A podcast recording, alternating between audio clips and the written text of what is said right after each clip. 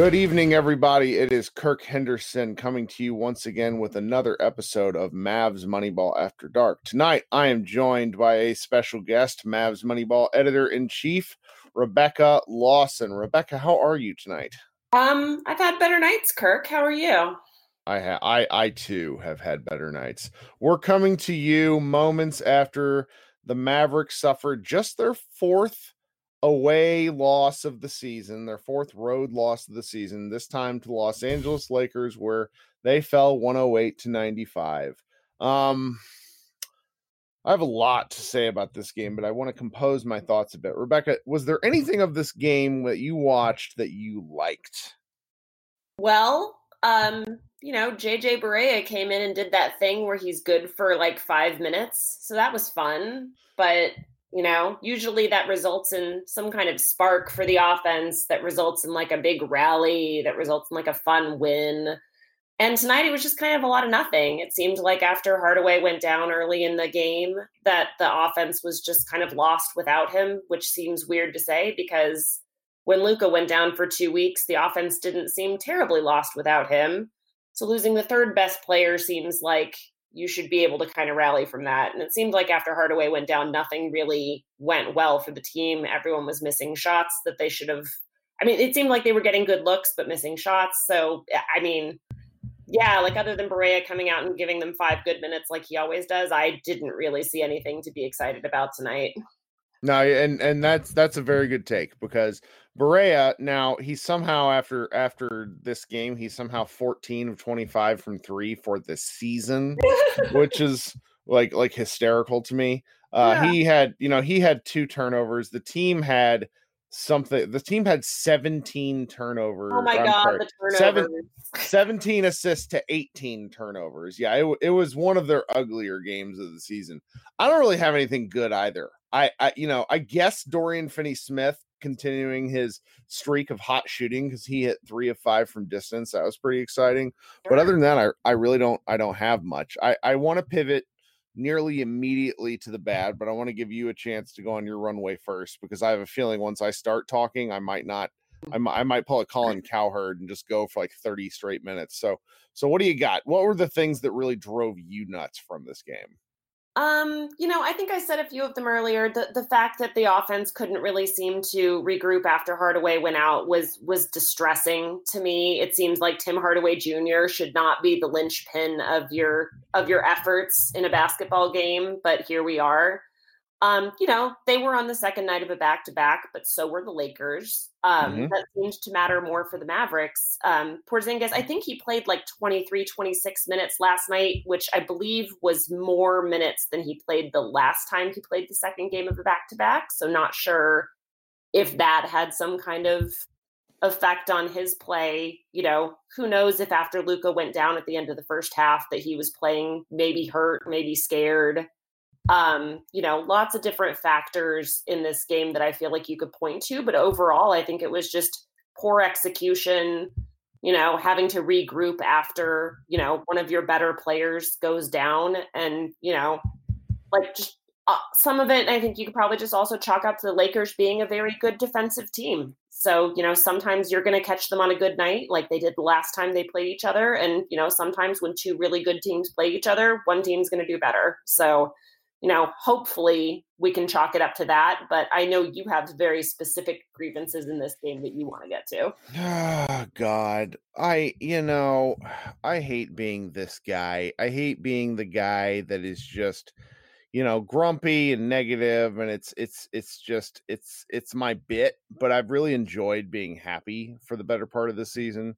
Before we before I really get on my list of grievances, on the on the 3rd of December, Jonathan Tjarks wrote a column for The Ringer about how the Mavericks have unlocked Luka Doncic's MVP potential. I actually sent the column to Skin Wade, uh, I don't know, probably 30 minutes before the game because, you know, he just mentioned to me how Hardaway's played such an impressive month. And he's right. And he's right. Mm-hmm.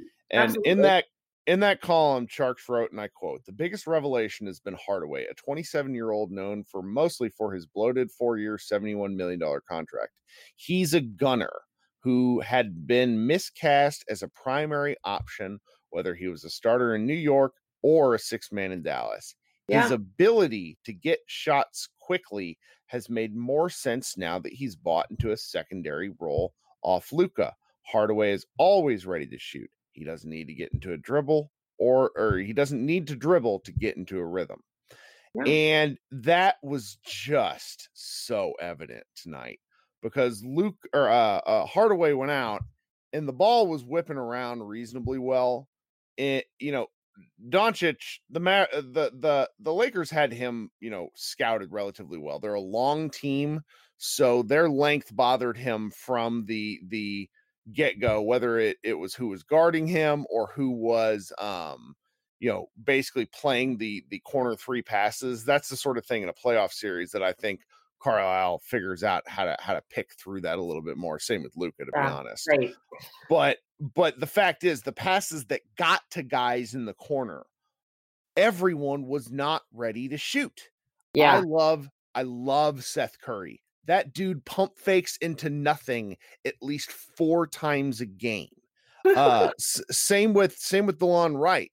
There are just these, you know, the only one who seemed really ready to shoot was Dorian Finney Smith, which you know, I don't under, really understand how that works. So you you just the whole team, you know, shooting 36% from the field is is really hard with the kind of looks that this team got.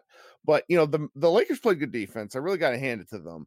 But I really wanted to get that that that Hardaway Jr. bit under because when he went out, it felt that no one else except for Luka was ready to shoot the ball um i could i could kind of keep going i think i'm going to in a minute but i wanted to, to, to pivot to you just for a second so i don't accidentally you know suck all the oxygen out of the room mm-hmm. what what else what else do you got now that i'm rambling well and you know to kind of come back to the hardaway junior point it's it's we've talked about this in in our slack and in our internal conversations on the site this season but really rick has had this reputation over the years of taking these taking these players who have been who have been miscast and who have this talent and turning them into players who have a very useful role on a good team. And i feel like that you know it's something that we haven't really talked about a lot this season but that seems to be what he's done with hardaway this season is he's really taken him and put him in his proper role and put him in a place in the offense where he can really thrive. And so, you know, now that I go back and think about it more, maybe it does really make sense that when he went down, you know, everyone kind of falls apart because no one knows kind of what to do. If he's the third best player in this offense and Porzingis isn't playing much on the second night of a back to back, then him going down really does hurt your team. And so, you know, it kind of go back to a thought I had earlier, it really did seem like they never recovered after that. Yeah, and, yeah, whole game was off kilter.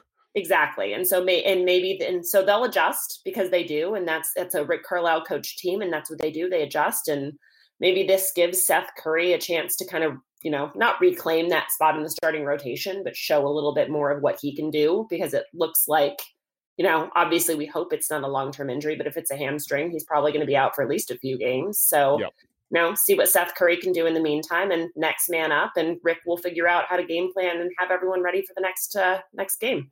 Yeah, yeah. Well, now it's time for for my my airing of grievances. It is Yay. absolutely that time. I'm going to start with the petty stuff and get to the more serious stuff as we go down.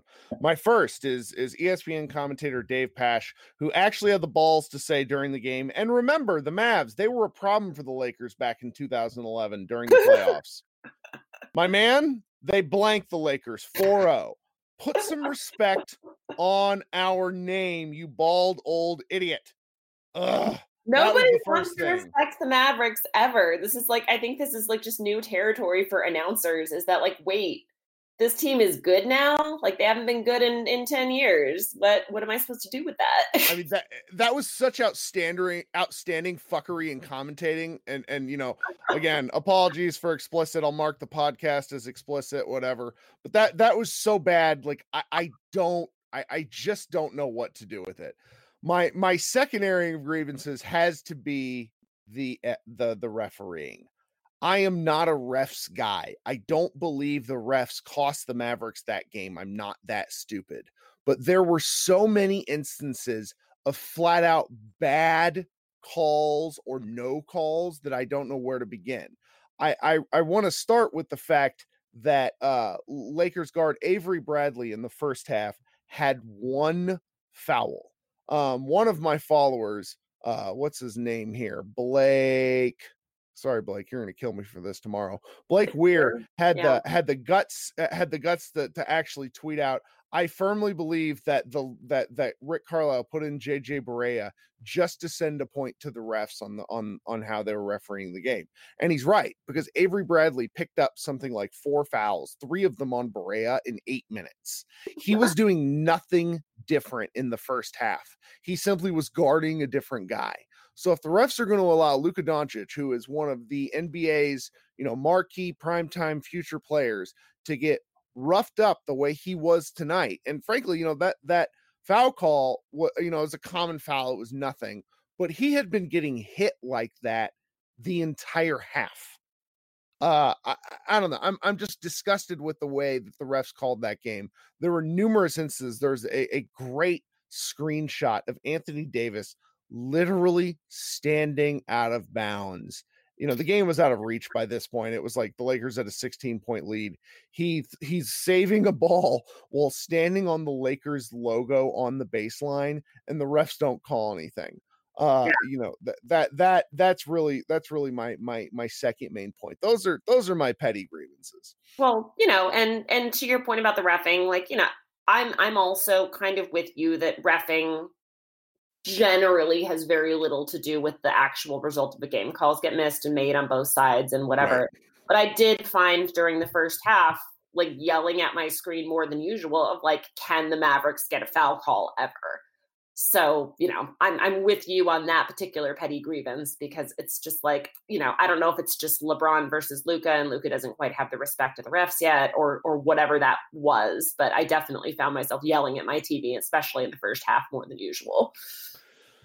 My next grievance, airing of grievances, is I, you know, I talk about him a lot on this podcast, just about every time because he's the second most important Maverick and Chris Kristaps Porzingis.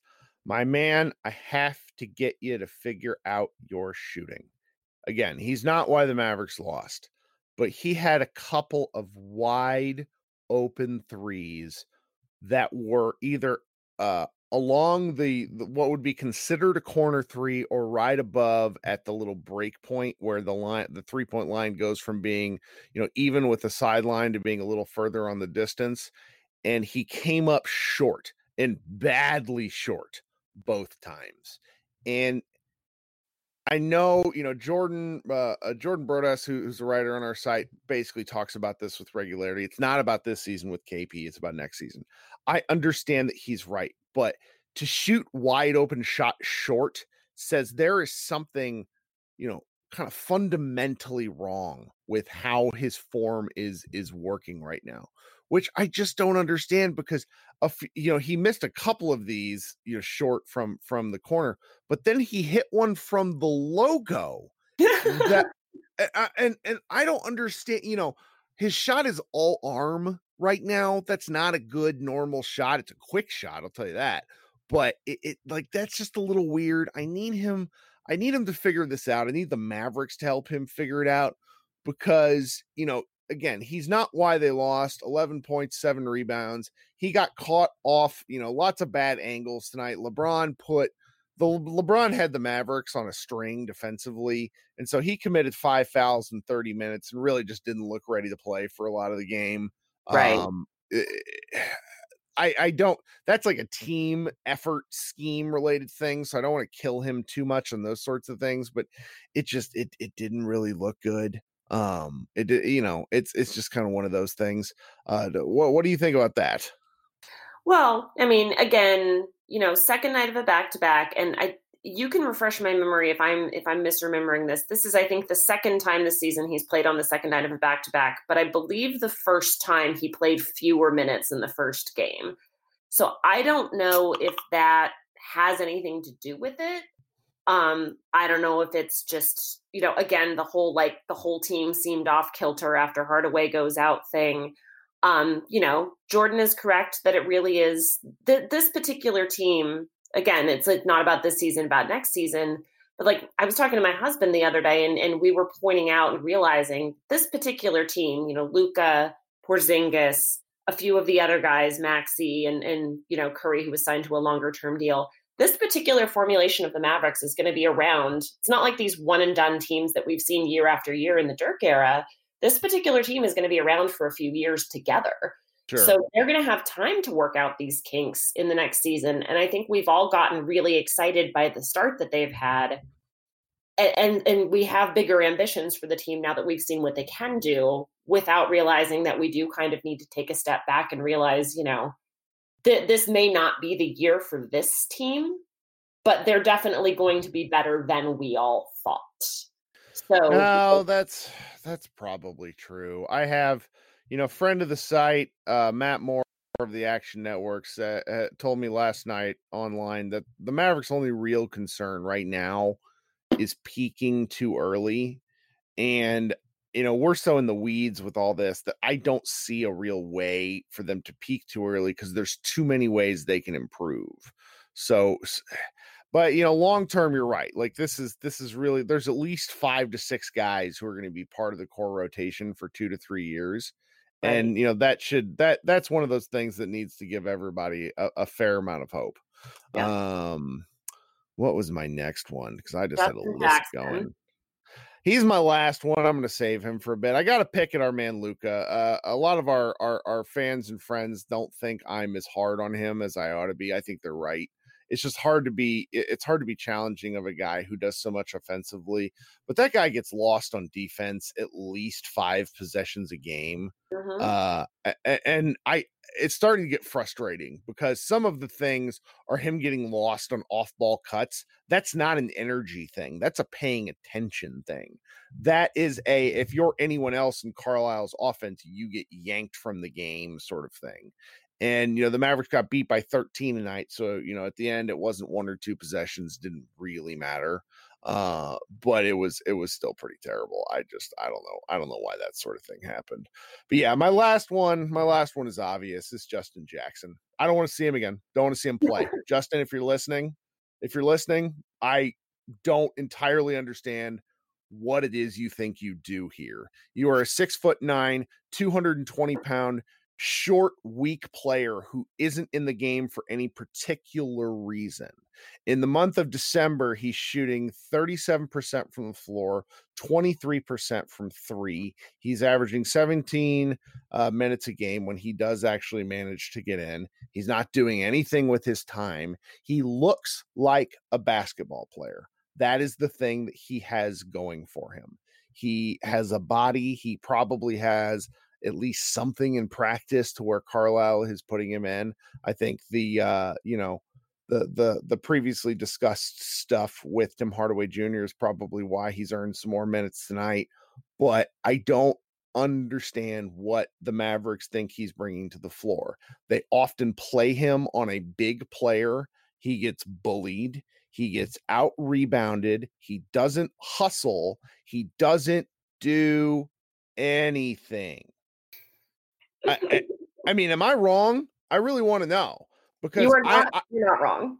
You're not. I wrong. feel I'm kind of a lunatic about this stuff, and sometimes I really harp on things that aren't accurate, that aren't fair. I know that. I'm a fan. I'm a fanatic. That's the way this goes. There was one rebound when the game was still up for grabs with like seven ish minutes where it bounced all the way out to the three point line. He was near the right elbow. He could have gone and got it, and he did not. The Lakers got the offensive rebound. LeBron hit a three, which was another one of those just like game sealing plays. The very next play, he gets the ball in the corner. LeBron takes it from him. It was like he handed it to LeBron. Give me Josh Reaves, Rick Carlisle, Dallas Mavericks.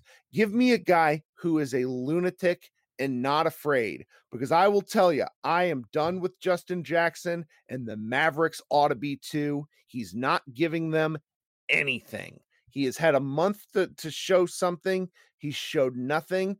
Put Ryan Broekhoff in for all his minutes. Broekhoff might be, you know, a, a less strong player. He might throw Anthony Davis to the ground, but I'll tell you what, the accountant will play hard all the time. Justin Jackson doesn't. I'm done with him. Yeah, and you should be. I mean, I so uh, uh, my husband and I were both watching the game together, and so we were just kind of chatting during the game. And one of the things he said that was really and I, I, don't have the the basketball acumen that you have, Kirk, but one of the things yeah. my said that really stuck with me was like Justin Jackson is doing things in this game that I had coached out of me as a kid. it's the it's it's a lack of aggressiveness. He's afraid of contact. Right. He's too big of a guy to want like to want to play NBA basketball and not get hit. There's just incidents where he'll he'll just shy away from contact and and you know, I know the NBA is less, you know, it's not the 90s anymore, but like he put on 20 pounds. I heard the the DallasBasketball.com podcast about how he'd put on con- uh, weight to absorb contact. He doesn't do anything with it. I, I just yeah. I don't know. It's well, it's and, so, and so it, it kind of goes back to like, okay, he sucks. We know he sucks. He's been given the chance to show that he can do something better, and he can't. At least Broekhoff plays hard. I would rather see Broekhoff than Jackson. And then, you know, you kind of start looking towards, okay, well, what can the Mavs do trade wise? And could he be a part of going away? Because, you know, they have Courtney Lee's expiring, they have Justin Jackson who does nothing, you know, and maybe you get another big man with some of that. And, you know, so then then you can compete with some of these teams that have these big men that they can throw at you night after night. And so, you know, I don't know if anyone would take Justin Jackson after watching that pathetic performance tonight, but you know, let, let's see what we can package together to get him off this team, maybe. Well, he's gonna, you know, I wouldn't be surprised. He'll probably be a Mav all year. This is the sort of game, you know, this is the sort of, of thing with, and I've been talking about this with multiple people today in relation to how the NBA draft works. Guys who are drafted in the first round simply get more chances than anything else. The NFL, when a guy is bad, player like teams acknowledge it and move on. But there's something about measurables with NBA teams where they just keep circling back and say, oh, well, well, he was a top 20 guy in high school for reasons that no one can explain. Oh, right. he was a top 15 draft pick because he went to a really good college because he was a top 20 high school pick for for reason it's just it's the same thing it's it's bad logic compounding bad logic yeah. and uh, he has, you know he has the intangibles and that's and yes. that's what kind of my husband was saying is is like you know and y'all talked to him on the podcast last night but you know he does some things that make you think that he could be a good basketball player, mm-hmm. but he doesn't have the basketball IQ. And I made the point to John of like, okay, so is he Dennis Smith Jr.? and I think probably a horrible comparison, but it just more in the sense that like the talent is there, but he can't seem to actually capitalize on it. Yeah, and and let me be clear because I'm going to get killed for this later. He's not why the Mavericks lost. The Mavericks lost for a litany of reasons. But when you're given an opportunity to provide a spark off the bench and you get snuffed out almost immediately by the fact that you're not ready to play in a big time game, I'm just disinterested in him. It's not his fault per se that he he can't. Well, I mean, maybe it is. I don't know. I I, I, just I'm I'm done with him personally, and and that's that's kind of my last airing of things. This is a frustrating game because I'd really, you know, the the the kudos to the NBA for for scheduling a pair of teams on a back to back after playing road games the night before. It's real genius scheduling, you know, you know, highlighting, you know, LeBron James was like three of 10 from the floor. he was a maestro offensively at 13 assists and really picked apart the Mavericks. But like, this was a, this was a borderline horrendous basketball game. Like the Mavericks only got beat by 13. It felt like they got beat by 40, but that was just because they couldn't shoot. But the Lakers weren't, it wasn't like the Lakers were outstanding. They got killed by they got killed by by Dwight Howard, who had 15 points off the bench. So it, it was it was the first best team in the West and the third best team in the West, both playing on the second night of a back to back. Yeah, yeah, yeah. Well, that's about all I got. Um, do you have anything else you want to chip in? Because I've talked a little more longer than I than I normally want to, but I'm sure no one will mind. No, I have I have no final thoughts other than I hope that Tim Hardaway Jr. gets better quickly. I hope that the Mavs are able to regroup and do better next time and continue to play some of the good basketball that we have become accustomed to seeing from them this year. Absolutely. Well, I thank you for joining me. You need to give yourself more credit on basketball acumen because here's the thing about basketball basketball is an extremely approachable game for people to watch and to learn because there's five guys doing a, a, a minimal set of three things. Compared to football the rules are pretty basic. The talent is sometimes outstanding but you know what? Your conclusions from watching things are often pretty simple. Uh you know it, it's it's it's not that that hard to follow. It's very hard to master but I, I do recommend you give yourself more credit on the things you know because at this point you've been a Mavs fan since 2010. You've watched nine years of games. You yep. know way more than you think you do. Well, I appreciate that. Thank you, Kirk. You're too nice to me.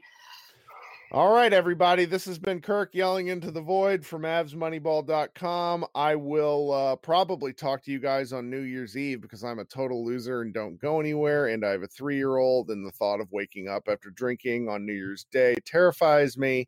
So, uh, you know, as always, like, subscribe, let me know your comments, and we will talk to you uh, later on this week.